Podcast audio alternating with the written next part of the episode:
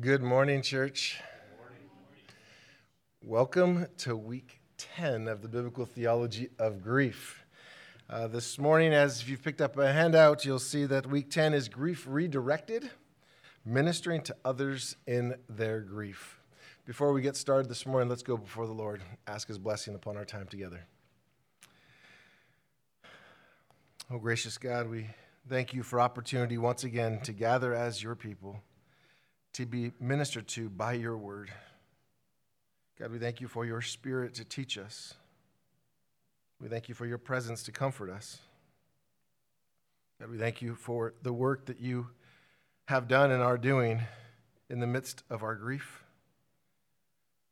God, we thank you for the time we have spent to study what your word has to say about this topic. God, as we turn our attention now to beyond the ministry of our own soul, but to the ministry of others. God, would you help us to be mindful of those around us?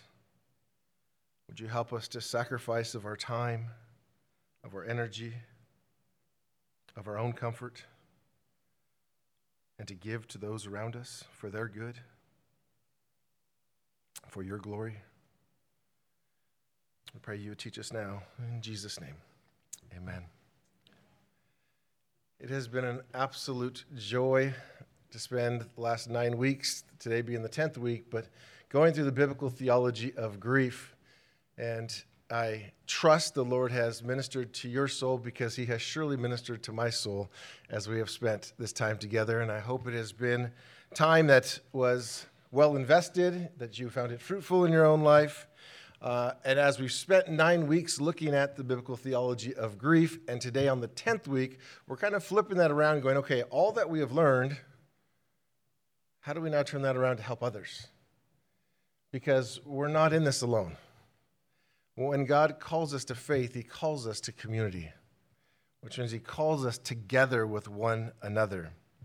I like what Mark Dever said. Mark Dever said this He said, Churches don't need programs so much as they need cultures of discipling, cultures where each member prioritizes the spiritual health of others. End quote. Cultures where the members prioritize the spiritual health of one another.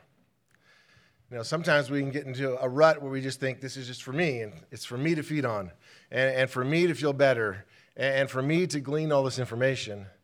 But God grants us all this not only for our good, but for the good of others. And so we're to turn around and to, to minister to others. And so Dever speaks of this, this culture where that's a priority, and that should be our priority as well of how do I care for those around me? How do I care for those who God has put in my sphere of influence? And even those outside of that sphere of influence. That I would have a compassion on those who are grieving. It is common in, in many minds of many members to think, well, caring for others is really the job of the leaders of the church. That, that's their duty. It's their duty to equip the saints for the work of the ministry. And part of the ministry is caring for one another. And so, part of what we've learned over these past nine weeks and what we'll go in today is that really not only caring for our own soul, but caring for one another's souls. How do we bring comfort to one another? If you have a handout, you'll see there's three points on there. But before we get into those three points this morning, we need to consider two things. One I've mentioned briefly, but it's this grief is fundamentally a corporate thing. Grief is fundamentally a corporate thing. 1 Corinthians 12 26, we read, If one member suffers, all suffer together. It's amazing the way that Paul describes believers together as a body. I want you to think about your physical body. When you stub your toe, you know it through your whole body as you start limping on that toe, off that toe. Everything gets affected when one part of the body is affected. The same is true when one of us suffer. All of us suffer. So we have to keep in mind that suffering is a corporate thing. The second thing to keep in mind as we go into this this morning is that we are equipped to comfort others. So I know one of the main reasons why I feel like I don't have to serve others in different areas is because I say, well, I just don't feel equipped. I don't feel like I'm prepared for it. And I use that as an excuse not to do it. But we have been equipped to comfort others. If you would, open up your Bibles to Second Corinthians, the opening chapter.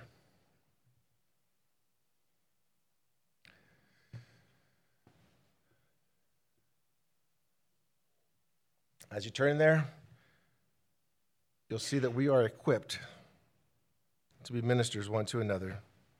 Second Corinthians, opening up in chapter 1, starting in verse 3, we read, Blessed be the God and Father of our Lord Jesus Christ, the Father of mercies and God of all comfort, who comforts us in all our affliction so that we may be able to comfort those who are in any affliction with the comfort with which we ourselves are comforted by God. Now, how many times have you read that and just kept moving along? Just kept reading on to the next verse and not stopped and considered what does that mean? What does it mean that God is a God of comfort who has comforted us in all our afflictions? Everything that you have been through, God has been with you. Everything that you have been through, God has sustained you through. All that you have been through, God has been your comfort. And because God has always been there and always been your comfort, He now extends that same comfort through you to others. But it's interesting the way that Paul writes this. He says, so that we may be able to comfort those who are in any affliction. Now, that's important. Because there are times that we excuse ourselves from ministering to others because we say, well, I don't share that same type of suffering. I haven't gone through what they're going through, so I don't know how to minister to them in their trial or in their suffering. Notice it's the comfort that God gave us, that comforted us, that is to be applied to every situation. That we're not to excuse it saying, well, I don't know what it's like not to X, Y, or Z, but I know what it's like to suffer. I know what it's like to grieve. And I know what it's like to receive God's comfort. And so now God has called me to go and to comfort others as well. And so, keeping those two things in mind one, grief is fundamentally a corporate thing. And two, we are equipped to comfort others. If you look at your outline, you'll see there are three points this morning that we're going to dig into as we talk about ministering to others in their grief. You'll see the first one is the ministry of presence, then the ministry of prayer, and the ministry of proclamation. Those are intentionally in that order. They're not mixed up differently. They are intentionally with the ministry of presence first. There is something, or there is a way that God has designed us where there is a special blessing when we are together in person, where God imparts a spiritual blessing. Uh, something different that when we're in person that does not take place when we are afar. I want to give you some examples from Scripture when Paul writes about being with others or sending people to others, the spiritual blessing that is imparted. I'll refer to them if you want to jot down notes, you can refer to them later. But in Romans, opening chapter of Romans, chapter 1, Paul the Apostle, in verses 11 and 12, says this He says, For I long to see you, that I may impart to you some spiritual gift to strengthen you. That is, that we may be mutually encouraged by each other's faith, both yours and mine. Now, I want you to stop and think about this. Paul the Apostle is writing them a letter. The letter itself is encouragement.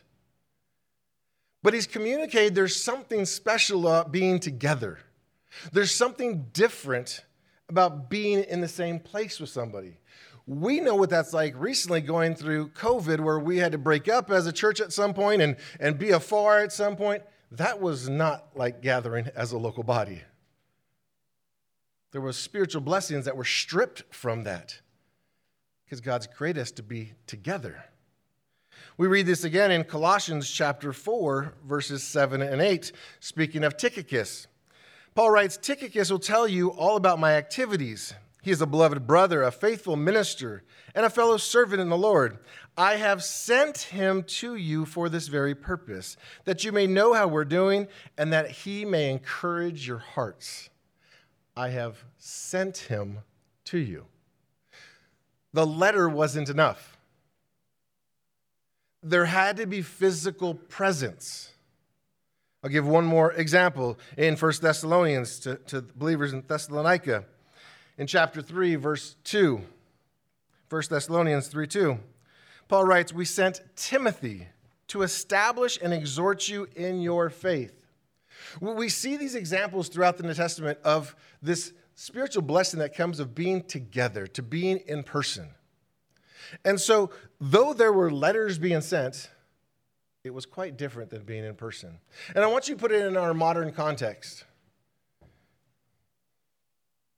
I could this quickly send a text message, right? And that text message can bring encouragement to somebody.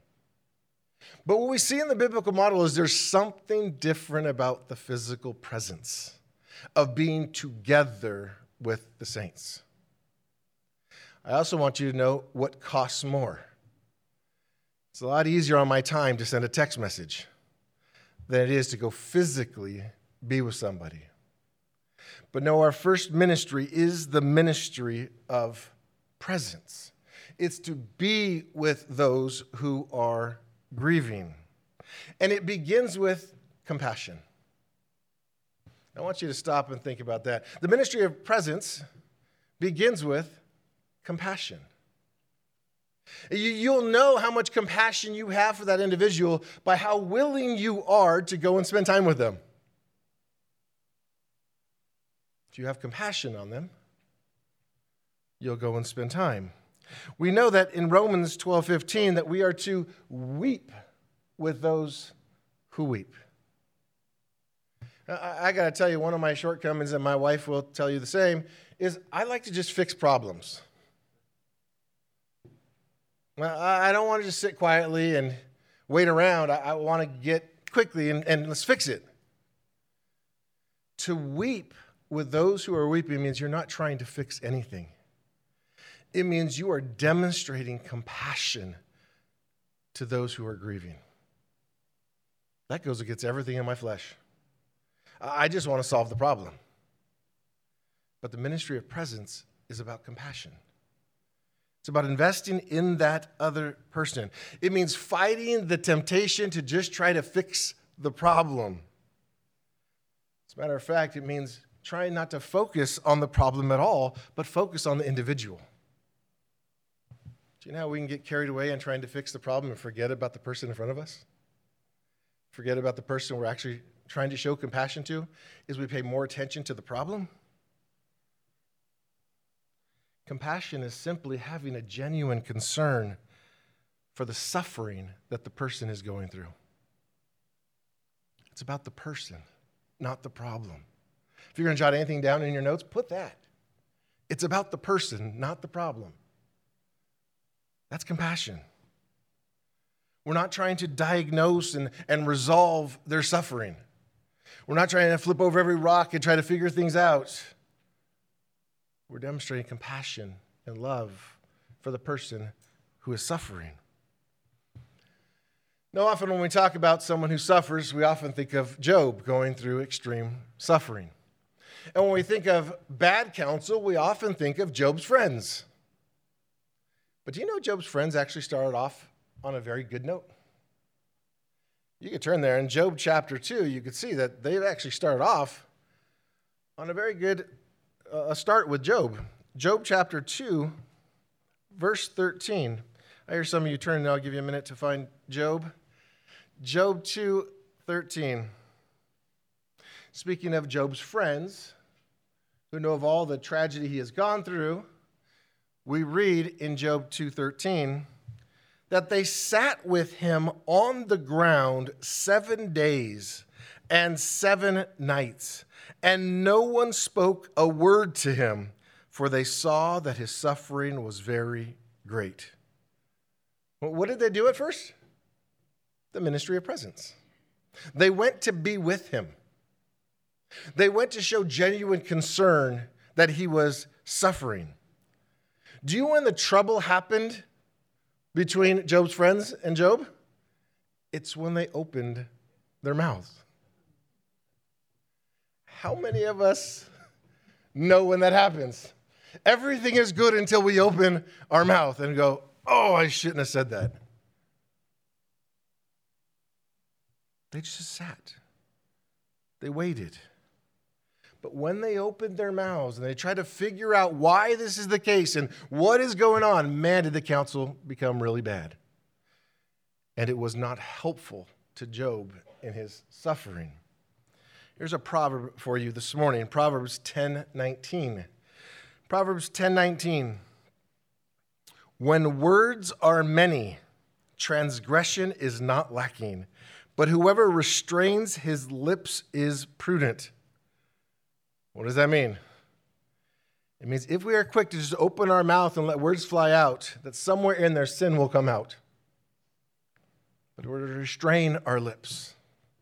And as we go through this morning, we'll see we are to ask God for wisdom of what to speak and not just start speaking freely. Because when we speak freely out of a good intention, bad things happen. Let me give you an example well intentioned people will go to somebody in their suffering and tell them, You must feel so terrible. Think about that statement while you're suffering. Or they'll say something like, I don't know how you do it. I wouldn't be able to endure the suffering you're going through.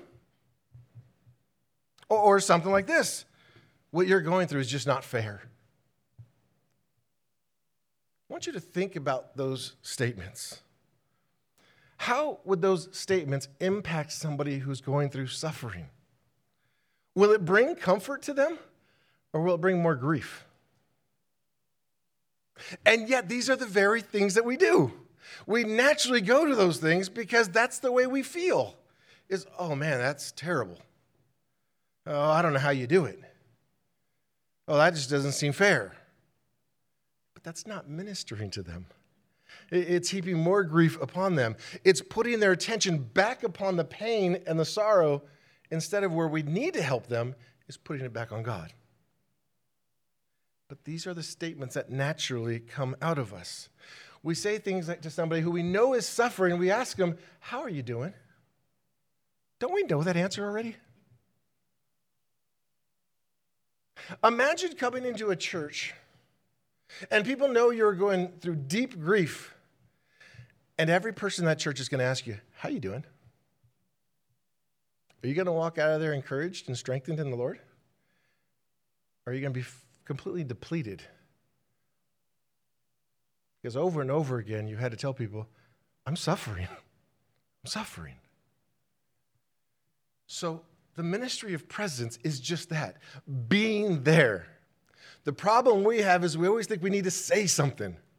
We don't like awkward silence. So we say, mm, and then typically we say something stupid, something that is not helpful, something we wish we can grab and take back, but we can't. And so it's being prepared for those times of when I'm in their presence, I don't have to say anything. And as you've seen on your handout, there are a couple other areas of ministry that there are things we can do while we're together. We must be very careful. Words do matter, though. Words do have an effect on people. We read in Proverbs chapter 16, verse 24. Proverbs 16, 24, that gracious words are like a honeycomb, sweetness to the soul and health to the body. Proverbs 16, 24. Words have an effect on people. Words can encourage the soul. They can bring health to the body.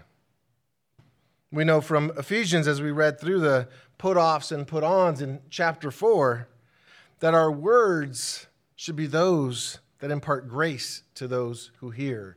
We read that in Ephesians chapter 4, verse 29. That we say things that are fitting for the occasion, that are meant to build the person up. And so, this ministry that we have one to another, for us going to someone in their grief is we're dependent upon the Lord. Lord, help me. Lord, help me from saying something that I ought not to say. Help me from bearing more burden upon them rather than comforting them in their grief. But here's what I want you to be aware of do not let the idea of, I might say something dumb, paralyze you from not ministering to somebody else. Because there are other points to this ministry. Primarily, it is presence, to be there. But you'll see number two is the ministry of prayer. The ministry of prayer. You know, the, as I said, my, my temptation, and I know many of us share the same temptation, is to fix the problem. And so the temptation for prayer is to pray to fix the problem. And if it's not that temptation, it's to pray for immediate relief. And so, as a church, we even share a, prayer chain of email that goes around, or we get to pray for one another. And oftentimes, we see that it might be a physical ailment. And what do we immediately think of? Healing. Fix it. That's our immediate response. Always fix it. So, how should we pray for one another? How should we, not only when it comes to grief, but also when that prayer chain comes along, how should we be ministering to one another when it comes to prayer? Because oftentimes, prayer focuses back upon the problem and not upon the person, and especially not upon the person of Christ. Our prayers need to bring people's eyes higher than their present problem.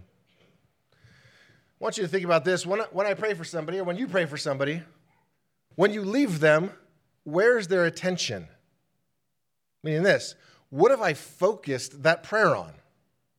Did I focus it on their problems so when I leave them, they're still focused on their problems? Or was it focused on Christ? And so when I leave them, their focus is on Christ. Because we get a lot of examples of prayer in the New Testament. Paul the Apostle gives us several examples of prayer. And I'm going to have you turn there and I want you to dig in. This is now the interactive Sunday school class where you get to participate. And so I want you to turn to Ephesians chapter 1 as we learn how do we pray for one another. This applies to those who are in grief. How do I pray when I don't know what to say to somebody? I don't want to say something wrong. I don't want them to grieve more. How do I pray? Well, let's look at some biblical examples of prayer. Ephesians chapter 1. Starting in verse 17, we'll pick up in this prayer. Ephesians chapter 1, starting in verse 17. Paul says he prays that the God of our Lord Jesus Christ, the Father of glory, may give you the spirit of wisdom and of revelation in the knowledge of him, having the eyes of your hearts enlightened that you may know what is the hope to which he has called you, what are the riches of his glorious inheritance in the saints, and what is the immeasurable greatness of his power toward us who believe, according to the working of his great might. Uh, I ask you, church, this morning, when you look at that prayer, what's the focus of the prayer? It's God's goodness, it's His greatness. It's His glory, it's His faithfulness. And, and the prayer for the individual is that they would know that more, that they would have greater knowledge of Him, that they would have wisdom from Him, that they would know the riches that they have in Christ. So, as we pray and minister to one another, and we pray like that, as we leave them, we leave that resonating in their minds Christ and his goodness, Christ and his riches. I want you look in there again. What else do we see in that prayer? What do you see in the prayer? Hope. I hear hope. They would know the hope. What else? The what part? Yes. How about having the eyes of your hearts enlightened? That God would open our eyes beyond our present circumstances to His goodness and His glory. Each one of us have gone through grief in this room. We know what suffering is like, and we know that when we are suffering, our eyes are dialed into that suffering. And oh, what a ministry to us to help us lift our eyes beyond that suffering, back to the one who is faithful, back to the one who is good, back to the one who is in control of all things. Flip over a couple pages to Ephesians chapter 3.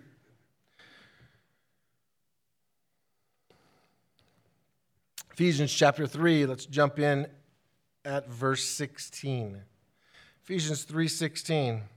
Paul prays that according to the riches of his glory, he may grant you to be strengthened with power through his spirit in your inner being, so that Christ may dwell in your hearts through faith, that you being rooted and grounded in love may have strength to comprehend with all the saints what is the breadth and length and height and depth, and to know the love of Christ that surpasses knowledge, that you may be filled with all the fullness of God.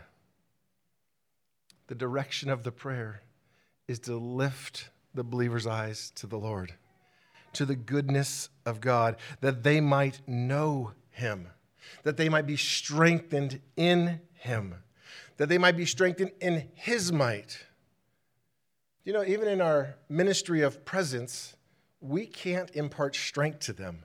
But we can impart is brotherhood or sisterhood that would bring them back to Christ, that would strengthen them in the Lord. And so it's directing them back to the Lord, even as we pray for them, that the focus of our prayer would be that they be strengthened in Christ, that they would know Him, that they would draw near to Him, that they would be comforted in Him. Let's turn to one more example Colossians chapter 1.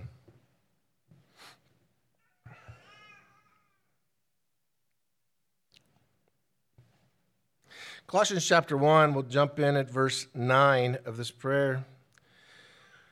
Paul says in Colossians chapter 1, verse 9, he says, So from the day we heard, we have not ceased to pray for you asking that you may be filled with the knowledge of his will in all spiritual wisdom and understanding, so as to walk in a manner worthy of the Lord, fully pleasing to him, bearing fruit in every good work and increasing in the knowledge of God, being strengthened with all power according to his glorious might, for all endurance and patience with joy. Again, the focus of Paul's prayer is always upon the Lord. It's always that the believer would draw near to the Lord, that the believer would know the Lord more. Now, I will tell you in this prayer in Colossians, if you go and you just recite this entire prayer, it might sting if someone has just heard some tragic news and is in immediate grief. But there are definitely parts of it that could minister to them greatly. Verse 11 you would pray they'd be strengthened with all power according to his glorious might for all endurance and patience with joy. Isn't that what they need? Isn't that what we need when we're going through grief? That we would pray for one another in that fashion? So as we go through these three examples, and I hope you took them down, Ephesians 1, 17 through 19, Ephesians 3, 16 through 19, Colossians 1, 9 through 11. And there are other prayers you could find as well in the Bible, but these three examples, that you would take these as homework and just look at little phrases in there that you could pick out that you could start praying that way. That you could pray accordingly, that it would lift people's eyes towards Christ, that it would encourage them in the Lord. Because our natural tendency, as I said, is to focus on the problem, to focus on the pain. And when we leave that person, they are focusing more on that pain. Instead, leave them focused on the Lord and trust God to strengthen them to encourage them, and to comfort them. And so we have the ministry of presence, being together, sacrificing time and going and being with that person, weeping with those who weep. We also have the ministry of prayer. And that ministry of prayer is to focus on God, to focus on our Lord Jesus, that that person would be strengthened in Christ, they would be comforted by the God of all comfort the attention, the focus would be on Him. But I said earlier that words do matter. So it does matter that we do say something, that we don't just stay for a month in silence. But words are spoken, but what do we speak? And so, part three this morning is the ministry of proclamation. I want to share a, a proverb with you this morning. Another proverb, Proverb 12 25.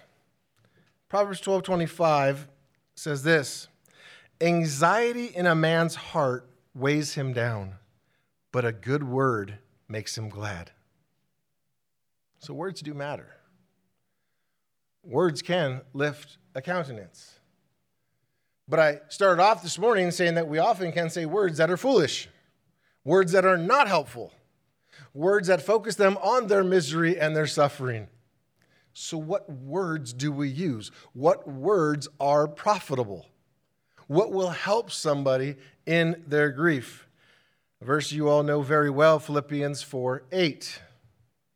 Philippians 4 8, finally, brothers, whatever is true, whatever is honorable, whatever is just, whatever is pure, whatever is lovely, whatever is commendable, if there's any excellence, if there's anything worthy of praise, think about these things. You ever stop to think about Philippians 4 8 and what Philippians 4 8 is describing? Christ and his word. Philippians 4 8 is a description of Christ and his word. So when we are to think of things, when we are to speak of things, it would be Christ and his word. It would be the ministry of proclamation that is to bring comfort to those who are grieving. And it's to bring comfort by giving God's promises and reminding them of God's goodness through his word. I have shared from this pulpit as we've gone through this series that I, I don't endure pain very well. I don't like pain. And I know some of you probably don't like pain either. It's not the first thing we sign up for is pain. And when I experience pain, my mind immediately goes to the pain.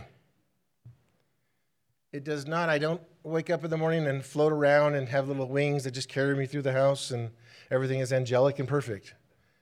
My mind goes straight to the pain and I want out and I want out quickly. And so when I'm in pain and I'm suffering, just like when you're in pain and you're suffering, I need to be reminded about the goodness of God. I need to be reminded about the greatness of God because in my current condition, I don't feel it. My emotions are telling me something different. And so I need to be reminded that God is good and God is great and God is present in the midst of my suffering. So, what is the ministry of proclamation? What do I tell somebody? Or, or what do we read to somebody who is in the middle of deep grief? Well, first, I would say we need to pray and ask the Lord. ask the Lord for wisdom. If you hear of news of a tragedy in a, in a friend's life and you say, I'll be right over, as you're driving there, beg and plead to the Lord to grant you wisdom and patience as you go, to give you compassion while you go and have the ministry of presence, that you'd have genuine compassion. But if you go and you're absolutely drawing a blank of where do I open up the scriptures, I have a suggestion. But it doesn't mean that's where the Lord's going to prompt you. There's a whole book here, there's a whole lot of good counsel here. But in grief, the Psalms seem to minister in a special way. And so, somebody, you don't even know what to say. I, I don't even know where to begin. I don't know what to express. And I don't want to say something stupid, which comes from the Greek, which means unprofitable. No, it doesn't. Um, I don't want to say something's going to hurt them more. So, what do I do? I would recommend opening up Psalms to Psalm 120. Psalm 120 to Psalm 134 are the, the songs of ascent. And the themes of those help people lift their eyes back to the Lord. And it's just enough reading to go from Psalm 120 to 134, where it takes up a good span of time, but not too much time. It's where the person still has time to, to consider everything. And so turn with me to, to Psalm 120. I just want to flip through these songs of ascent as I throw them out there as potentially a place where you might want to to start in, in reading to somebody as they grieve. I would also recommend reading through these without commenting on them. Just let God's word minister. Let God do the ministry. You're just the messenger. And so if you look at some of the titles given to these Psalms, look at starting in 120, we see the title written there Deliver me, O Lord. If you look at 121, My help comes from the Lord. 122, Let us go to the house of the Lord. 123, Our eyes look to the Lord our God. 124, Our help is in the name of the Lord. 125, The Lord surrounds his people. 126, Restore our fortunes, O Lord. 127, Unless the Lord builds the house. 128, Blessed is everyone who fears the Lord. 129, They have afflicted me from my youth. 130, My soul waits for the Lord. 131, I have calmed and quieted my soul. 132, the Lord has chosen Zion. 133, when brothers dwell in unity. And 134, come, bless the Lord. You'll see the themes of these Psalms put the eyes back on the Lord. I mean, just looking at a couple of them, of, of the whole theme of Psalm 120 is about God's presence during distress. Isn't that so fitting? as someone is grieving. Psalm 124, the focus of that is that help comes from the Lord. In Psalm 129, it is a cry to the Lord for help, reminding the afflicted there to turn to God for help. And Psalm 132 is God's sovereign plan for his people. Psalms are a great place to turn. I would also encourage you as I look out and I see many familiar faces week after week that have been coming to Sunday school that if you have been taking notes for the past nine weeks, you have a treasure trove of scriptures to be able to share with people in their grief. So if you go back and you just go through, all of those were specific on the topic of biblical theology of grief. And you have all of these scriptures now that you can share with others. But pray for wisdom of what to share and listen, of when to share. Timing matters when we're ministering to those in their grief. That's why it starts with just presence, just being there, showing genuine love and a genuine concern and genuine support. But then praying, when do I say something? When do I share? What is the timing of that? I've dug in several Proverbs this morning as we look for wisdom in these things. Here's another one for you Proverbs 27 14. Proverbs 27 14. We read this Whoever blesses his neighbor with a loud voice, rising early in the morning, will be counted as cursing. Now, I'll say it again because you got to figure out what's being said here. Whoever blesses his neighbor, the intention is to bless your neighbor, with a loud voice rising early in the morning, will be counted as cursing. What was wrong with the, the, the approach of this blessing? Timing. The timing was wrong. The intent was, well, I want to bless, but the timing is terrible. And so we must ask the Lord for wisdom for timing. We've mentioned it in earlier weeks, but when we talk about the sovereignty of God, the sovereignty of God can bring great hope and great comfort to the believer's soul. But it could also be a great sting if the timing is wrong. And so, though that is truth, that God is in control of all things, and that He works together for good, all things, for those who love Him, and are called according to His purposes the timing of delivering that message matters. Because it sometimes it turns out it's real, I really don't care about the individual. I just want to give them the answers. And here are the answers. Let me just tell you the truths of the Bible. Instead of ministering to that person's soul, timing matters of when we deliver these things. If you remember back to the first week when we started this, I said we're going to sing a song at the end of every session. And I know this song is going to sting at the first sessions. I just heard a sister come in today that says she wakes up in the morning and that song is on her heart as she begins the day. But timing matters. Timing matters. And so when someone's in the just hearing of tragic news, be gentle with your theology. Remind them of God's goodness, but be gentle in banging the Bible over their head and saying, you should just suck it up and know God is good. Be compassionate and know that they are grieving. And know there are times that people grieve, and what they want from you is they want answers. Can you tell me why? Why is God allowing this to happen? Be so careful what you say at that time. That's where Job's friends got in trouble. They came up with all kinds of things of what's going on. The only answer you have is to give them God's word. Just read his word with them. You don't have the answer, and God doesn't always give us the answer. So be careful in the counsel you give them. Don't give them, here, write this down. Don't give my opinion. write it down. Your opinion is not going to be helpful. Give them God's word. As I said, if you have nowhere else to go, turn to the Psalms, read the Psalms. Maybe if you're spending extended time with them, turn to a gospel and read through a gospel. Let their mind be focused upon Christ. And be prepared as they're going through suffering to also point them to the sufferings of Christ. We spent a whole week on that, looking just at the sufferings of Christ.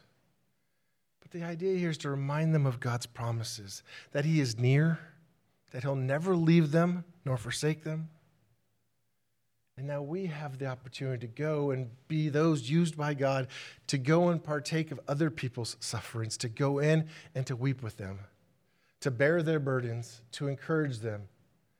And yet it costs you something. It's going to cost you time. It's going to cost you your own happiness because you're going to weep with them. But this is the calling of the Christian is to come alongside one another and minister to one another for their good and for the glory of God. Again, that starts with presence. Go to them, be with them, sacrifice time. Go with them and pray, and focus that prayer upon Christ. Focus that on them being strengthened in the Lord, and then proclaim the truths of God's word. Comfort them with God's word. Let's pray together this morning.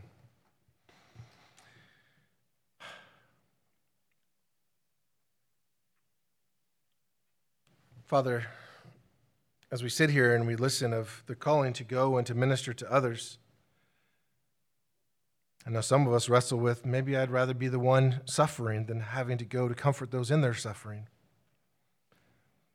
I know there's often the time where we feel not adequate, I'm not capable, I, I, I don't know how to comfort somebody.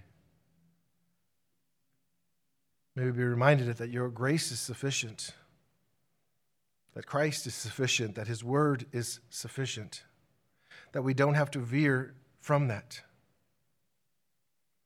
Father, may we be mindful that your Word tells us that when we ask of you things according to your will, that you will give them to us. So as we go to minister to our brother or our sister, and we ask of you for wisdom, that you will grant us wisdom. That when we ask of you to give us genuine compassion for them and patience toward them, that you will grant, grant us that. Father, I pray that you would cause us to be active in ministering to one another, that we would not hold on to any excuses of, of why we don't go. Father, help us to fight against the temptation of our modern day technology of just sending a quick text or even a phone call, but to know that the ministry of presence, that there are spiritual blessings imparted when we are together in the same place. Father, I thank you for the work that you've done in my own heart and my soul through the, the study of the biblical theology of grief, and I trust that you've done that in the lives of the saints here. God, we pray that you would continue to use it for our good and for your glory. And we pray these things in Jesus' name. Amen.